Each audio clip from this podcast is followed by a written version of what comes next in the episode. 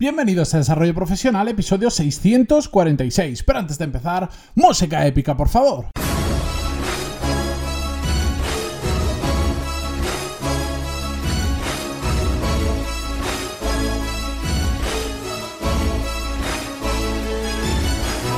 Muy buenos días a todos y bienvenidos una semana más a Desarrollo Profesional, el podcast donde hablamos sobre todas las técnicas, habilidades, estrategias y trucos necesarios para mejorar cada día en nuestro trabajo. La semana pasada me crucé en LinkedIn, ya sabéis que soy de hecho es la red social que más consumo de todas, soy un gran consumidor de contenido. Me crucé con una infografía muy interesante que a priori no tiene nada que ver con lo que hablamos habitualmente. Os la voy a explicar y después la voy a enlazar a un tema que veréis que tiene bastante más que ver de lo que nos imaginábamos. La cuestión es que era un gráfico donde explicaba las principales causas de muerte en 2016 en Estados Unidos, ¿de acuerdo? Y lo que hacía era comparar la realidad, la cantidad, tiene 4 columnas y dice la primera columna lo que nos enseña es la cantidad de muertes por causa que hay o en porcentaje. La segunda columna representa las búsquedas que se hacen en Google respecto a esas causas de muerte. Y la tercera y la cuarta columna representa cuánto los medios hablan, digamos, de cada una de esas causas de muerte. ¿Por qué? ¿Por qué lo hacen esto? Porque, para poneros solo algunos ejemplos, no os voy a leer la tabla completa. De hecho, os la voy a dejar mejor en las notas del programa, por si tenéis curiosidad, para que la podáis ver completa. Entráis en pantaloni.es /646 y llegáis a las notas de este programa y además podéis ver la imagen. La cuestión es que la primera columna, la de las causas, por ejemplo, representa que las enfermedades del corazón causan un 30,2% de los fallecimientos, al menos en 2016 en Estados Unidos. El cáncer un 29,5% y después de esas dos causas que son las principales y más grandes, con menos de un 8%, pues hay accidentes de tráfico, suicidios, Alzheimer, golpes, con un 0,9% homicidios y con un 0,01% muertes debido al terrorismo. Bien, la segunda columna, como os decía, es las búsquedas relacionadas con estos temas y aquí ya empieza a cambiar un poco esos datos. La primera es la realidad, lo que sucede.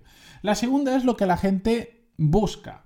Y aquí pues ya se puede ver que el cáncer, que antes que realmente es la causa de un 29,5% de las muertes, ya es un 37% de las búsquedas en Google. Y en segundo lugar, los accidentes de tráfico con un 10,7%. En un tercero, el terrorismo, que escala del 0,01% al 7,2%. Y bueno, resto de factores que intervienen. Y después las últimas columnas, voy a resumir solo una de ellas porque lo que hace es analizar diferentes medios. Vamos a quedarnos con uno de ellos.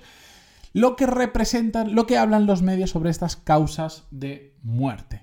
Curiosamente, el terrorismo, que representa el 0,01% de las causas de muerte en Estados Unidos en 2016, en los periódicos aparece el 35,6% de las veces, seguido de los homicidios, el 23,3%, y del suicidio del 14%.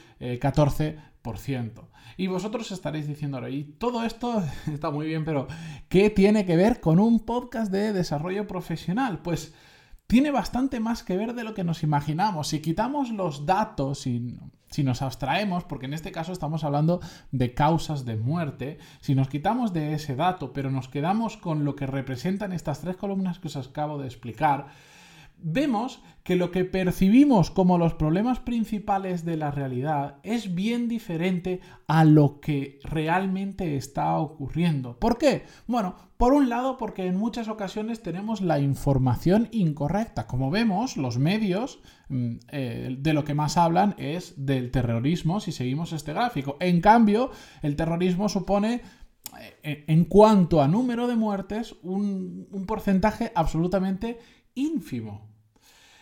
Y lo que pasa es que este tipo de información, que es más llamativa, tiende a aparecer mucho más en los medios, como es el terrorismo, los homicidios o los suicidios. Y por eso, pues dista bastante de lo que sucede en la realidad. Me imagino que porque hacer noticias sobre enfermedades del corazón vende menos periódicos o vende menos noticias que hablar de terrorismo, hablar de suicidios y hablar de homicidios. Pongámonos ahora para entender un poquito más esto, el concepto que quiero trasladaros y que concluiremos al final del episodio, pongámonos en la piel de un político mediocre. Últimamente no sé por qué me ha dado por, pues se ve porque hemos tenido revuelo en España con el tema de la política, me ha dado por hablar de los políticos y sobre todo de los políticos mediocres que abundan y sobran. Imaginaos que somos un político mediocre. Vemos en los medios, en los periódicos, las televisiones, una y otra vez esa misma información. Terrorismo, terrorismo, suicidio, homicidios, terrorismo, terrorismo, suicidio, homicidios. Nosotros, que también somos ciudadanos, también vemos esa información en los medios constantemente. Y la realidad es que tampoco tenemos tiempo para estar constatando toda la información que nos llega para ver si es verídica, si no es verídica, o si al menos eso que estamos viendo es un fiel reflejo de la realidad o es simplemente un trozo de la realidad muy pequeño, como pasa en este caso, pero que llama mucho la atención. Que esto es que nos pasa a todos, es que no podemos ser una máquina de estar comprobando información, porque si no, es que para eso realmente es mejor no consumir noticias, porque cuando te pones a buscar la información que hay detrás de cada noticia, bueno, las estadísticas que se sueltan en los telediarios y todo esto es increíble, son increíblemente poco verídicas en muchas ocasiones, o por lo menos están muchas veces mal explicadas. La cuestión es que si somos un político mediocre y vemos esto constantemente y sabemos que la gente está viendo esto constantemente, ¿dónde vamos a invertir más recursos? Es decir, más tiempo y más dinero del Estado. En terrorismo, en homicidios y en suicidios. Que sí, que estoy de acuerdo que hay que combatirlos, por supuesto, es una lacra que tenemos en nuestra sociedad. En mi cabeza no entra cómo puede existir el terrorismo, no me entra, no entiendo cómo puede haber gente que quiera hacer eso, pero igual estamos dejando de lado problemas que realmente causan mayor impacto en nuestra sociedad, como puede ser las enfermedades del corazón o como puede ser el cáncer. Entre estas dos solo reúnen más del 60% de las causas de muerte en Estados Unidos. Y las estamos dejando de lado. Es decir, estamos poniendo el foco en los problemas que son menos relevantes, pero que son, sí, mucho más ruidosos o que tienen mayor impacto visual o mayor impacto para dar noticias, pero que el impacto en la realidad es mucho más pequeño. Y esto, lo mismo pasa, por ejemplo, para explicarlo fácilmente, cuando hay un accidente de avión, ¿qué pasa? Que fallecen muchas personas de golpe. ¿Por qué? Porque no suele ser que fallecen 4, 5 o 20, no. Es cuando un avión se cae, lamentablemente, todo el que va dentro pues es muy difícil salvarse. Entonces, claro, como hay muchos muertos de golpe, llama mucho la atención. Pero realmente el avión es un medio súper seguro para viajar. Lo que pasa es que cada vez que escuchamos una o dos veces al año, porque siempre pasa, tal avión se ha estrellado y han muerto 250 o 300 pasajeros, la gente se asusta y dice, madre mía, qué peligroso es el avión. Si esos números los comparas con la cantidad de gente que vuela al día o al año y lo comparas con la cantidad de gente que va en coche y que tiene un accidente, nos asustaríamos de verdad, porque el tráfico rodado, por ejemplo, es uno de los medios más inseguros, rodado por carretera, en coche me refiero, uno de los medios más inseguros que existe para desplazarnos, donde la tasa de accidentes es tremendamente superior, por ejemplo, a la de los trenes o a la de los aviones. Lo que pasa es que cada vez que se estrella un avión llama más la atención. Pues lo mismo pasa con estos sucesos. Y después de todos estos ejemplos que os planteo, os digo, ¿es posible que en nuestra empresa o en nuestro trabajo nos esté pasando lo mismo? Es decir, ¿es posible que en nuestro trabajo no nos estemos dando cuenta de cuáles son las verdaderas causas que nos están impidiendo crecer profesionalmente? Porque igual estamos cegados por otras cosas que llaman más la atención, nos estamos centrando en ellas cuando igual no es lo necesario para crecer profesionalmente. Igual no es necesario tener un máster más apuntado en nuestra lista de formación. Igual no nos hace falta otro idioma nuevo y raro. Igual no nos hace falta pasar una hora más al día en el trabajo para crecer profesionalmente. Hacernos estas preguntas a nosotros mismos y pensar sobre ello nos va a ayudar a darnos cuenta si realmente estamos poniendo el foco en lo incorrecto. Bajo mi perspectiva, saber detectar cuáles son las claves de nuestro trabajo o, lo que es lo mismo, qué problemas estamos solucionando es básico para aportar valor y para crecer profesionalmente. Si os interesa este tema, que yo de esto tengo para hablar un ratito, escribidme en pantaloni.es/contactar y continuaremos para ver cómo detectar las claves de nuestro trabajo, que también lo hemos hablado en más de una ocasión. Después de 650 episodios casi, lo hemos tocado de una u otra forma, pero es que es vital. Es que me asombra ver la cantidad de gente que, siguiendo con el ejemplo que hemos estado viendo, que se deja deslumbrar por aquellas causas que llaman más la atención, como veíamos en el ejemplo, el terrorismo, los suicidios, los homicidios, cuando el verdadero problema, lo que se está comiendo el 60% de las muertes, en este caso en Estados Unidos, son otras razones bien diferentes.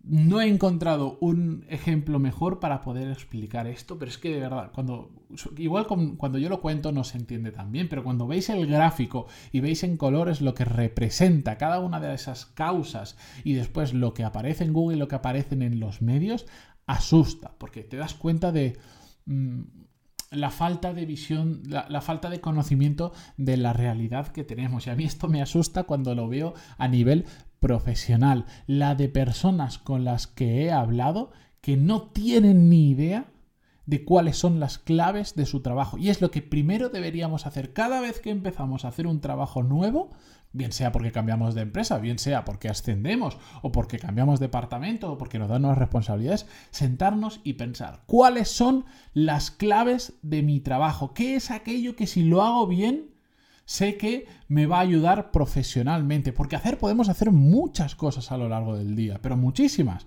y hacerlas bien, pero si no son clave, no nos van a ayudar a crecer profesionalmente absolutamente nada. Y es cuando llega la frustración, cuando llegan esos años que no avanzamos, que no sucede nada y hemos trabajado mucho, porque igual para todo esto le estaban metiendo muchas horas, le estaban metiendo mucho esfuerzo, y no dudo que muchísimas ganas, pero si no hacemos lo correcto, como el mundo de los negocios, tú puedes hacer todo lo bien que quieras, cualquier cosa, pero si no haces bien lo que son las claves de tu negocio, no sirve de absolutamente nada. Es como si tuvieses una cafetería y dices, esta será una ciudad donde hay amantes del café, y tienes una cafetería, haces unas presentaciones de cafés brutales, cosas que se hacen con la nata y los capuchinos que hacen figuras y tal, el mejor de la ciudad, no sé cuántas historias, pero tu café es una basura, porque compras el más malo, porque lo quemas, porque no lo sabes hacer, etcétera, etcétera. Por más bien que lo presentes, decía, estamos en una ciudad de amantes del café, por más bien que lo presentes, al primer sorbo que le den, lo van a tirar y no les va a gustar. Y por más horas que hayas dedicado a aprender a hacer figuritas, si no haces bien lo que es la clave de tu negocio, que es un buen café, no te va a funcionar. Pues eso que he dicho con un ejemplo de negocio parece muy simple, cuando lo llevamos al ámbito profesional, la gente simplemente entra en un trabajo nuevo, se sienta, se pone a hacer cosas y jamás se para a pensar cuál es la clave de mi trabajo. Así que yo os lo planteo y os invito a hacer esa reflexión, y si queréis que os ayude en cualquier cosa, ya lo sabéis, como siempre, pantaloni.es/contactar. Con esto yo me despido hasta mañana, no sin antes agradeceros vuestras valoraciones de 5 estrellas en iTunes, vuestros me gusta y comentarios en iVoox, y por ahora, nada más. Adiós.